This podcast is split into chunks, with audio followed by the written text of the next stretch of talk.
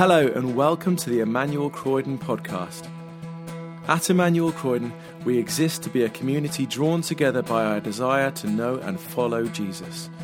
We long to become disciples of Jesus who are equipped to serve him in the whole of life, transforming families, communities, and workplaces as we love God with heart, mind, soul, and strength. We hope you enjoy this week's talk from the evening service. Thank you for joining us today. Grace and peace to you.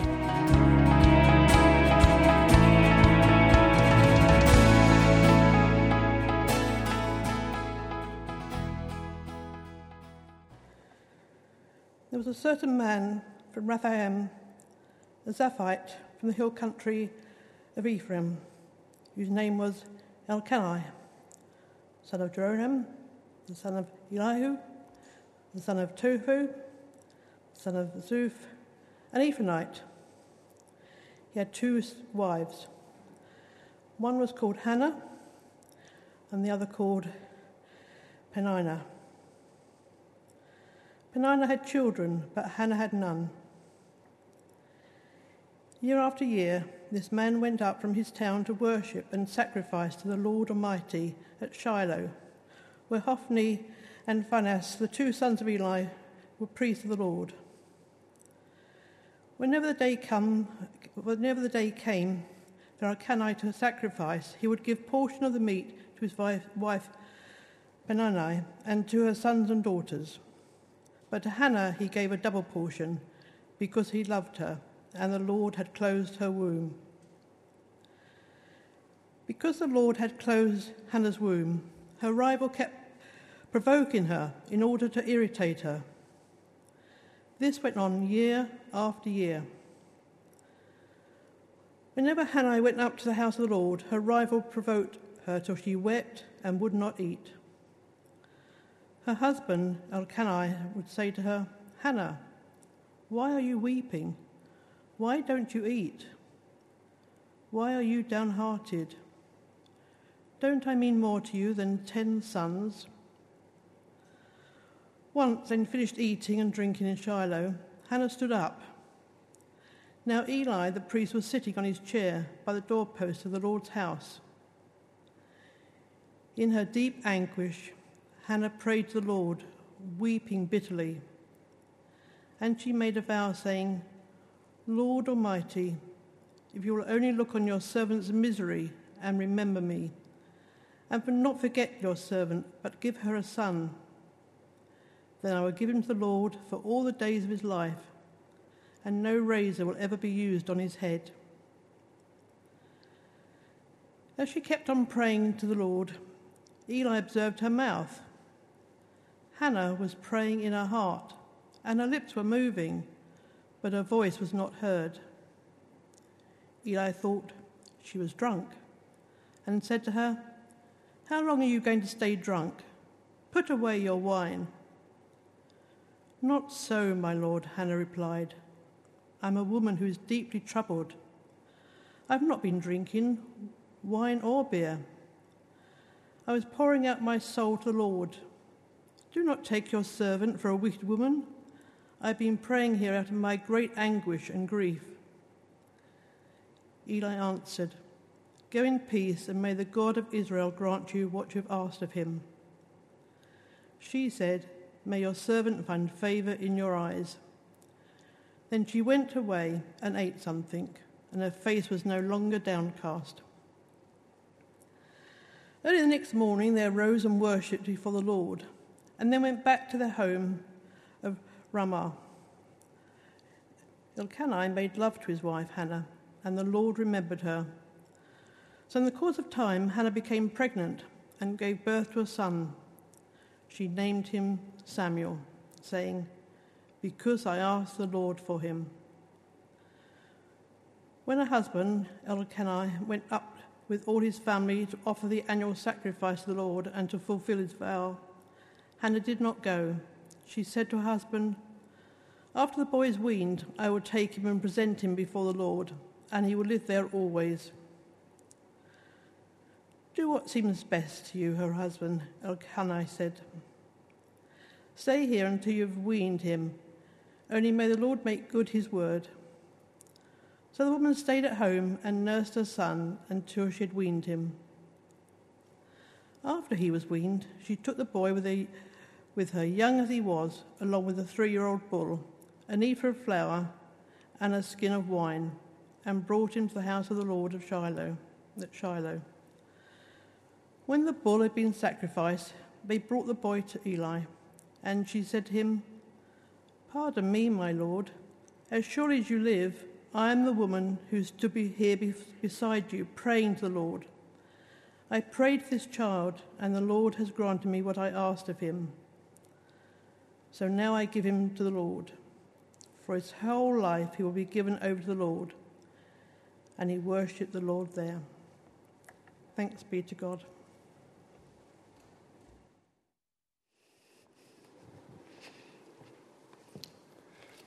Thank you so much, Carol, and for finding your way through those spectacularly difficult words right at the beginning. It's, it's a great starter for 10, that chapter, isn't it? The Oxford Institute of Reproductive Sciences is not quite the building that you expect. Somehow, as a, as a couple struggling to conceive, Emily and I were expecting to slip into one of those unnumbered, nondescript NHS bungalows. Instead, we found ourselves approaching this stunning creation of steel and glass, easily holding its own in the middle of the Oxford Business Park. Inside, it was bright, technical, and quiet. We were ushered up the stylish staircase into the consulting room. I had never seen so little paraphernalia in a doctor's place of work. It was a reminder that for all our medical strategies, all the many methods that we follow, we recognize the struggle to have children as still a struggle mainly for people mind, body, and soul, people. And so our passage today reminds us it has always been.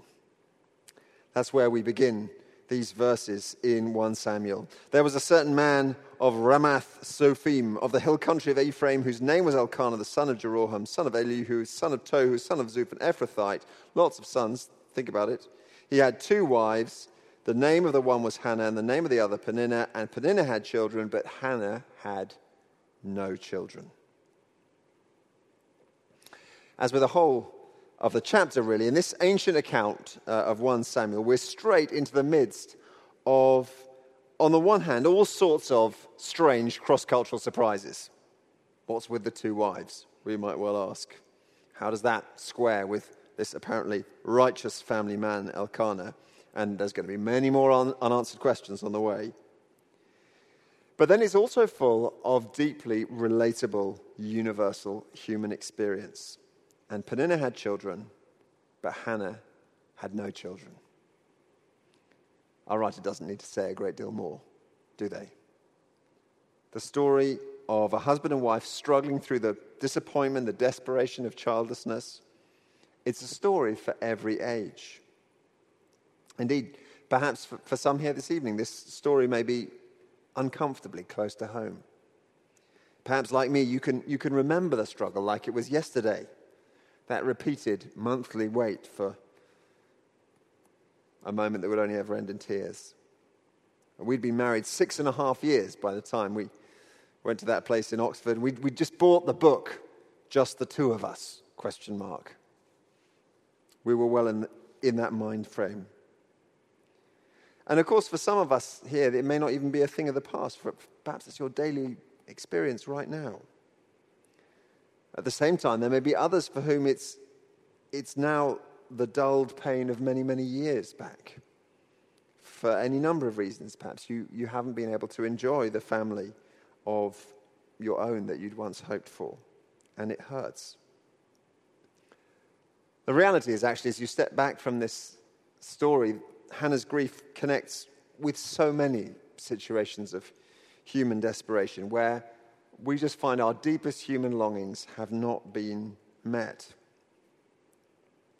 Now, we will also see, there'll, there'll be more on this next week, um, that there's, there's another side to Hannah's story which is quite particular. It's not that universal.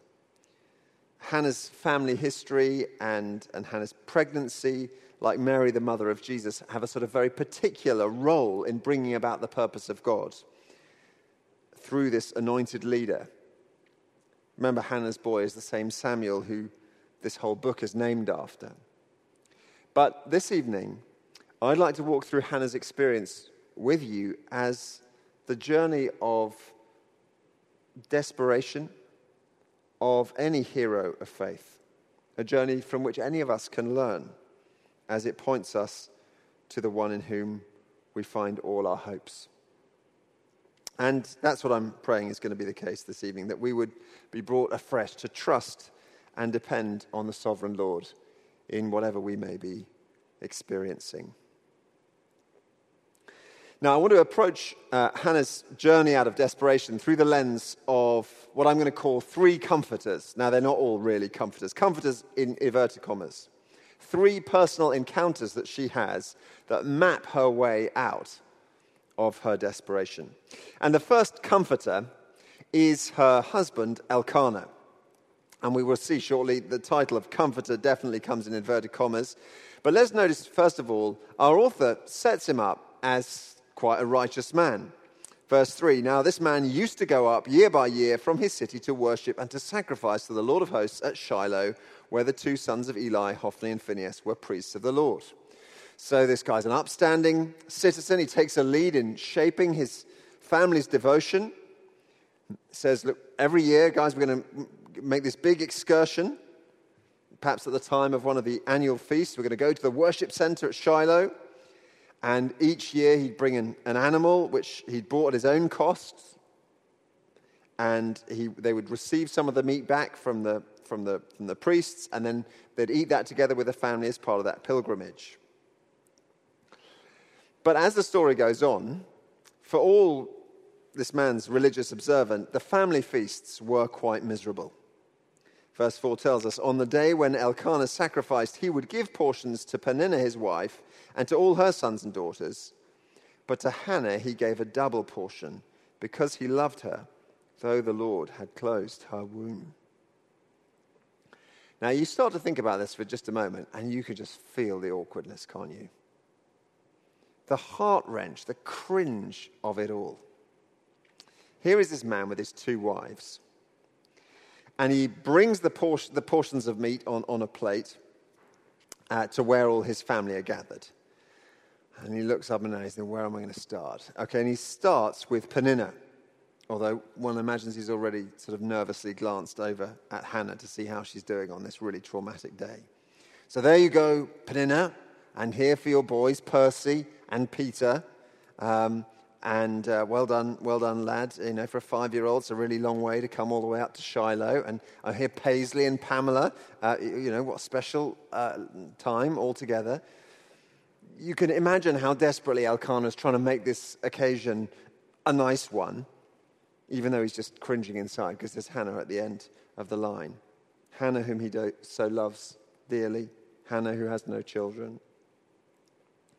Now, I guess most of us would want at this stage to, to, to bring Elkanah up short and, and just say to him, Look, yeah, okay, you're, you're, you're a righteous man and all the rest of it, but do you know what? Perhaps it was just not a very good idea to bring your whole family to this occasion.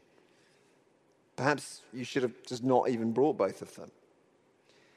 Our author is certainly not squeamish about the pain um, that Elkanah's setup has caused, but perhaps because he's sort of familiar with polygamy, it was kind of normal, it was common custom, he's not really particularly thinking about that. He wants us to enter into the good that Elkanah is trying to achieve in this relationship, because it is a very tragic scene. So Elkanah's given everyone, everyone at peace except for Hannah. As he gets to Hannah, and he says, um, he looks back along all the children that he's already fed. The children whose mere presence uh, can't help but underline Hannah's barrenness. And, and Hannah's desperation is written all over her, her face, and he's thinking, What can I do? Darling, what can I do for you on this, on this day? What a nightmare. Well, he makes a decision, but I think arguably he makes it worse. Hannah sees this family next to her, and he says, the writer tells us, her rival, that's Peninnah, used to provoke her grievously to irritate her. Peninnah starts to provoke her. She starts to goad her for her misfortune. And I guess we can imagine how Peninnah also has got there. You know, she, she, there's this absurd heap of food on her rival's plate, and that, that says it all. You know, she, Peninnah, may have all the kids, but Hannah's got all the love. It's awful. And this doesn't just happen once. Imagine, verse 7 tells us, so it went on year by year. Every year this goes on. Every year a charade. As often as she went up to the house of the Lord, she used to provoke her. Therefore, Hannah wept and would not eat. Do you get it? Massive plate of food. She wouldn't have any of it. What's Hannah going to do with an extra piece? She doesn't need it. The whole point is that she doesn't have a family to share it with like Peninnah.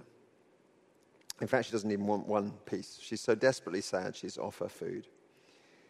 And if it weren't low enough already, and don't worry, it's going to get better in a moment, Elkanah has one last unfortunate attempt at counseling the woman he loves. Verse 8, he says, Hannah, why do you weep? And why do you not eat? And why is your heart sad? Am I not more to you than ten sons? After double portion gate, you really wish Elkanah just sort of be quiet and stop, right? But he just so badly wants to make things better, he makes them worse. He tries to relativize the problem for her. He tries to give her some perspective. Okay, you haven't got kids, Hannah, but at least you've got me. That happens, doesn't it? I wonder whether you, have you ever tried doing it, taking that approach? We see a loved one in distress because of some desperate longing which isn't fulfilled, and we so wish for them that that longing would go because then they wouldn't be in so much pain. And so we try to convince them that the thing they long for doesn't matter so much.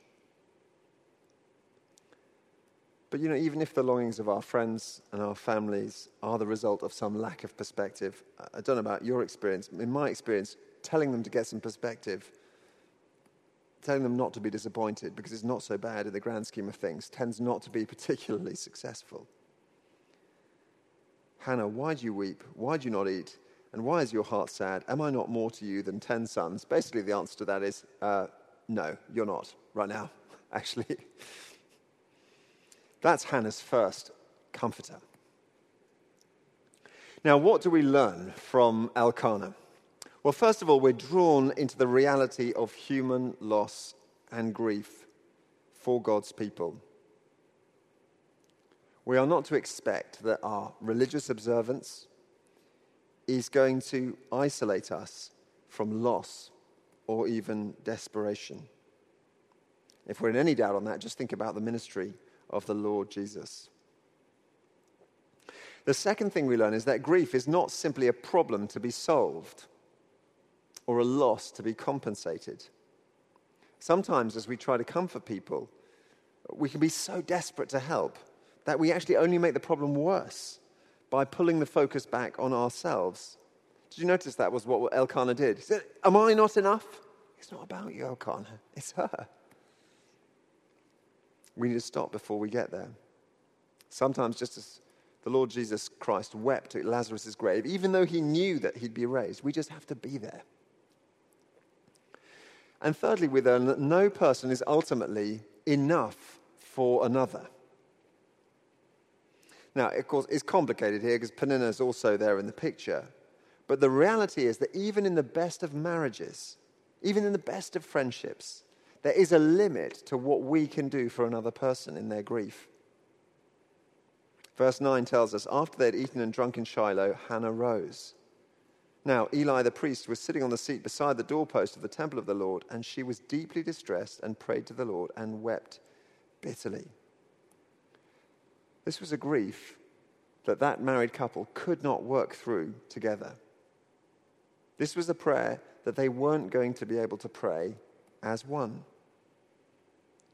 And that happens. Perhaps you know the pain of that feeling. That was Hannah's first comforter, her husband Elkanah. Next, and it speeds up a bit. Next, more briefly, comes the encounter with Hannah's second comforter, the priest Eli. Now, Eli the priest was sitting on the seat beside the doorpost of the temple of the Lord. She was deeply distressed and prayed to the Lord and wept bitterly. And she vowed a vow and said, O Lord of hosts, if you will indeed look on the affliction of your servant and remember me and not forget your servant, but will give to your servant a son, then I will give him to the Lord all the days of his life, and no razor shall touch his head. Now, things here one would hope um, might look up we've had that impossibly painful moment at the feast with her husbands, uh, that, that blundering food ladle, and his blundering words. And Hannah's got to pray now to the Lord, and she's, she's done it in the vicinity of the minister, Eli, who surely has spent a good part of his time at theological college learning how to counsel the grief stricken, so this is going to go better. But sadly not. As she continued praying before the Lord, Eli observed her mouth Hannah was speaking in her heart, only her lips moved, and her voice was not heard. Therefore, Eli took her to be a drunken woman. And Eli said to her, How long will you carry on being drunk? Put your wine away from you.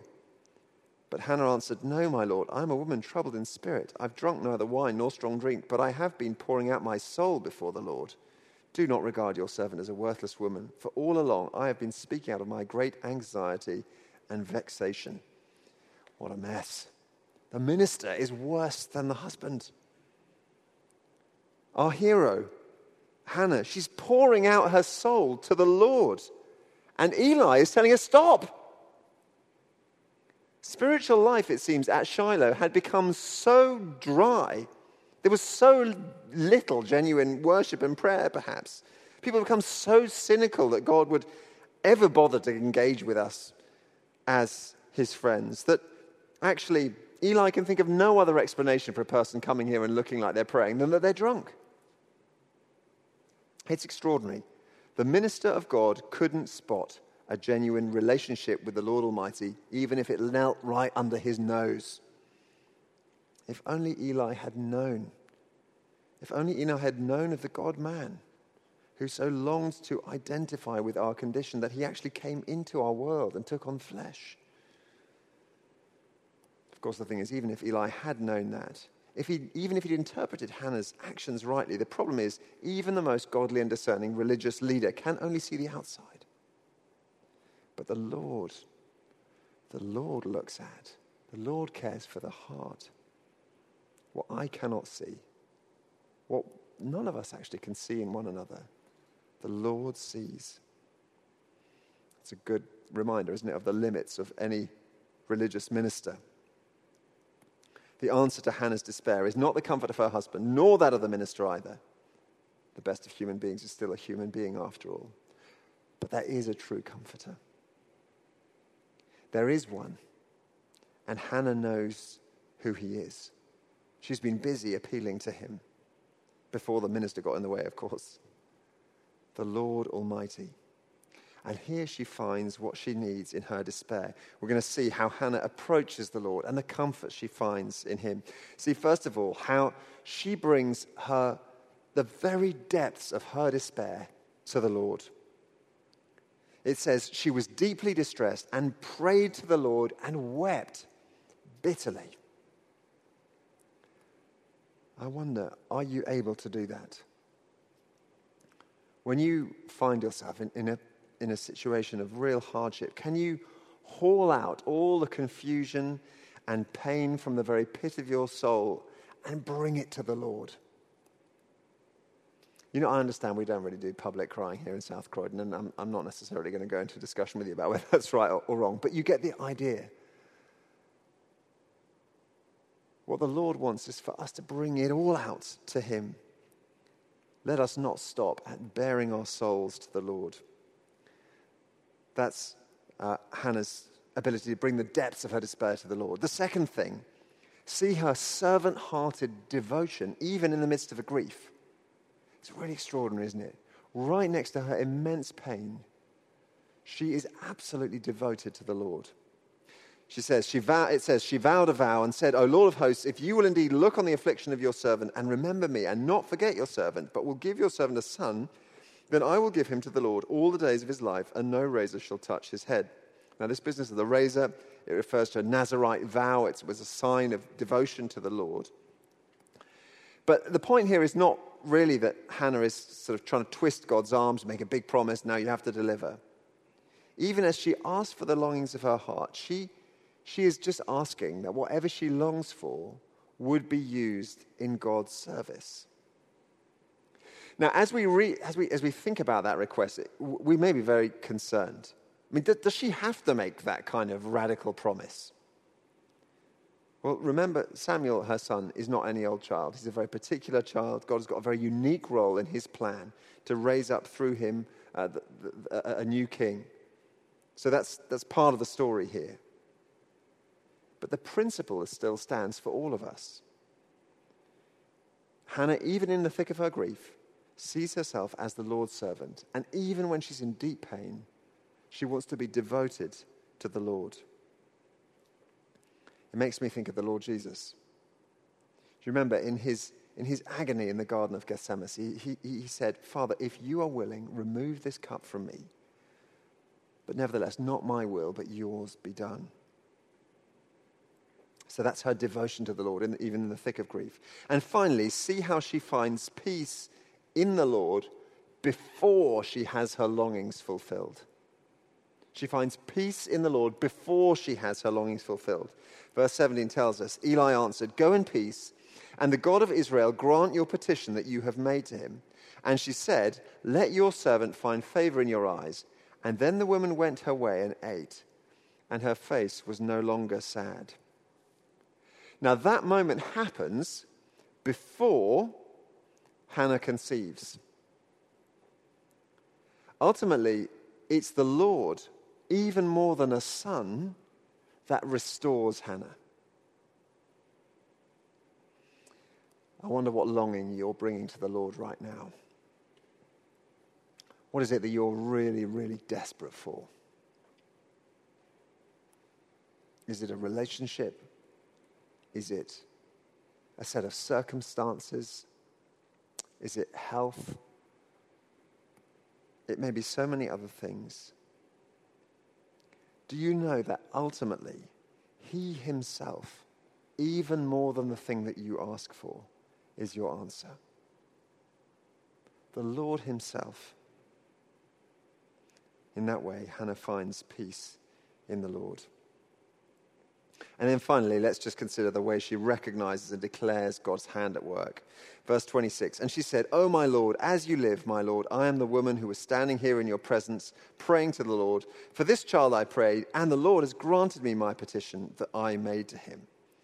So, good news comes out eventually. Hannah conceives, she has this son, and she's thrilled. But this hero of faith is not ashamed to declare that God has done it and that prayer works.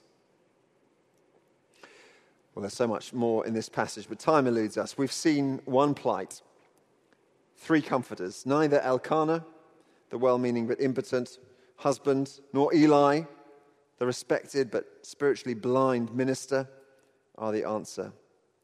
But there is one, the one true God, the Lord Almighty. And through the Lord Jesus Christ, we know him even more deeply than Hannah. We know him to be the one who has met our every need, past, present, and future, by his death and resurrection. And I want to encourage you, whatever you're going through, whatever you're struggling with right now, to trust him even in your deepest despair. Let's pray.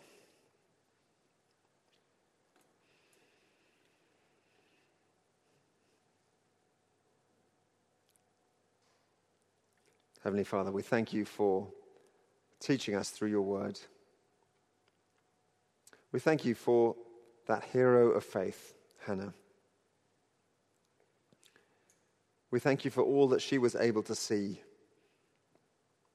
all that you enabled her to see, even in the midst of her struggles. And so, Lord, we pray, first of all, for anyone here who is right in the thick of that kind of grief.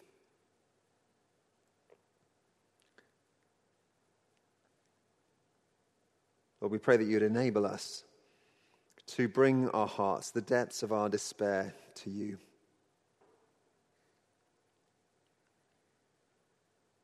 And we pray that as we do, we would know you to be real and listening.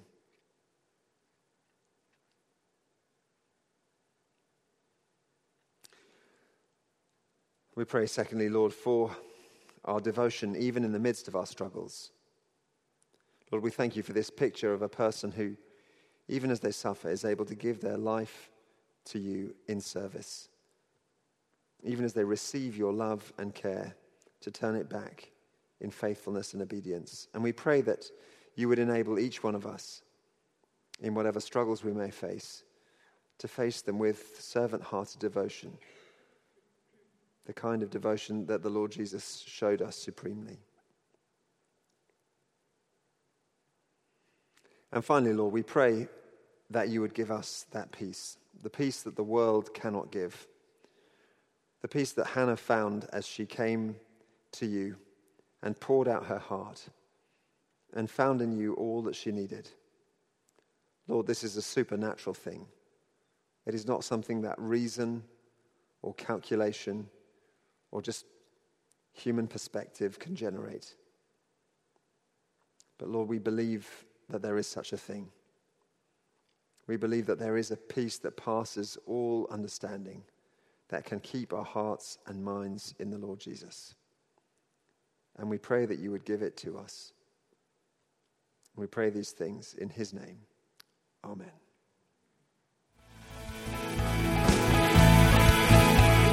Thanks for listening to the Emmanuel Croydon podcast. For more information about our church and everything we have going on, visit our website, emmanuelcroydon.org.uk. You can also follow us on Facebook, Twitter, and Instagram to see and hear what's going on in the life of our church.